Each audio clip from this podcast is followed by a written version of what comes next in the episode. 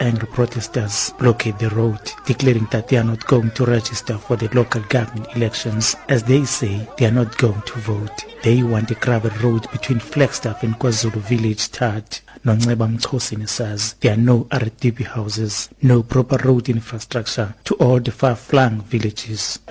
There are no RDP houses, there are no toilets, and no one is taking care of us. We have been voting all over these years, but nothing for us.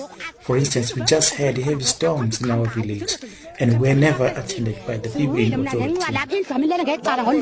Protesters say it becomes a challenge when a villager dies and horses have to be used to carry the body due to poor road infrastructure. We use horses and make sure that we bring the body of the person passed on. You can imagine a span of oxen pulling the sledge down to the village of KwaZulu with a dead body on it. It's not good because we have been voting and we are used as voting machines.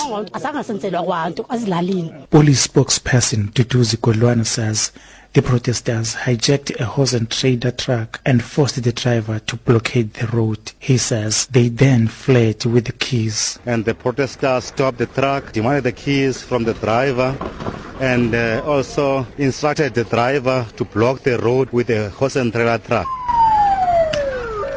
Police fired the rubber bullets when a Nyala armored car overturned during confrontation with the residents who were also pelting stones. Police continued to fire rubber bullets to the protesters.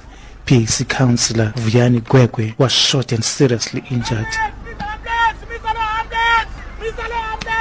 Godlwana has confirmed that two policemen were injured. Police were there trying to control the protesters, of which our, one of our, our Hippo vehicle lost control and uh, two of our police officials uh, sustained serious injuries. The protesters have threatened to continue with their protest if the local councillor does not come and address them on service delivery progress. I'm Nkululeko Nyembezi, Flagstaff, Eastern Cape.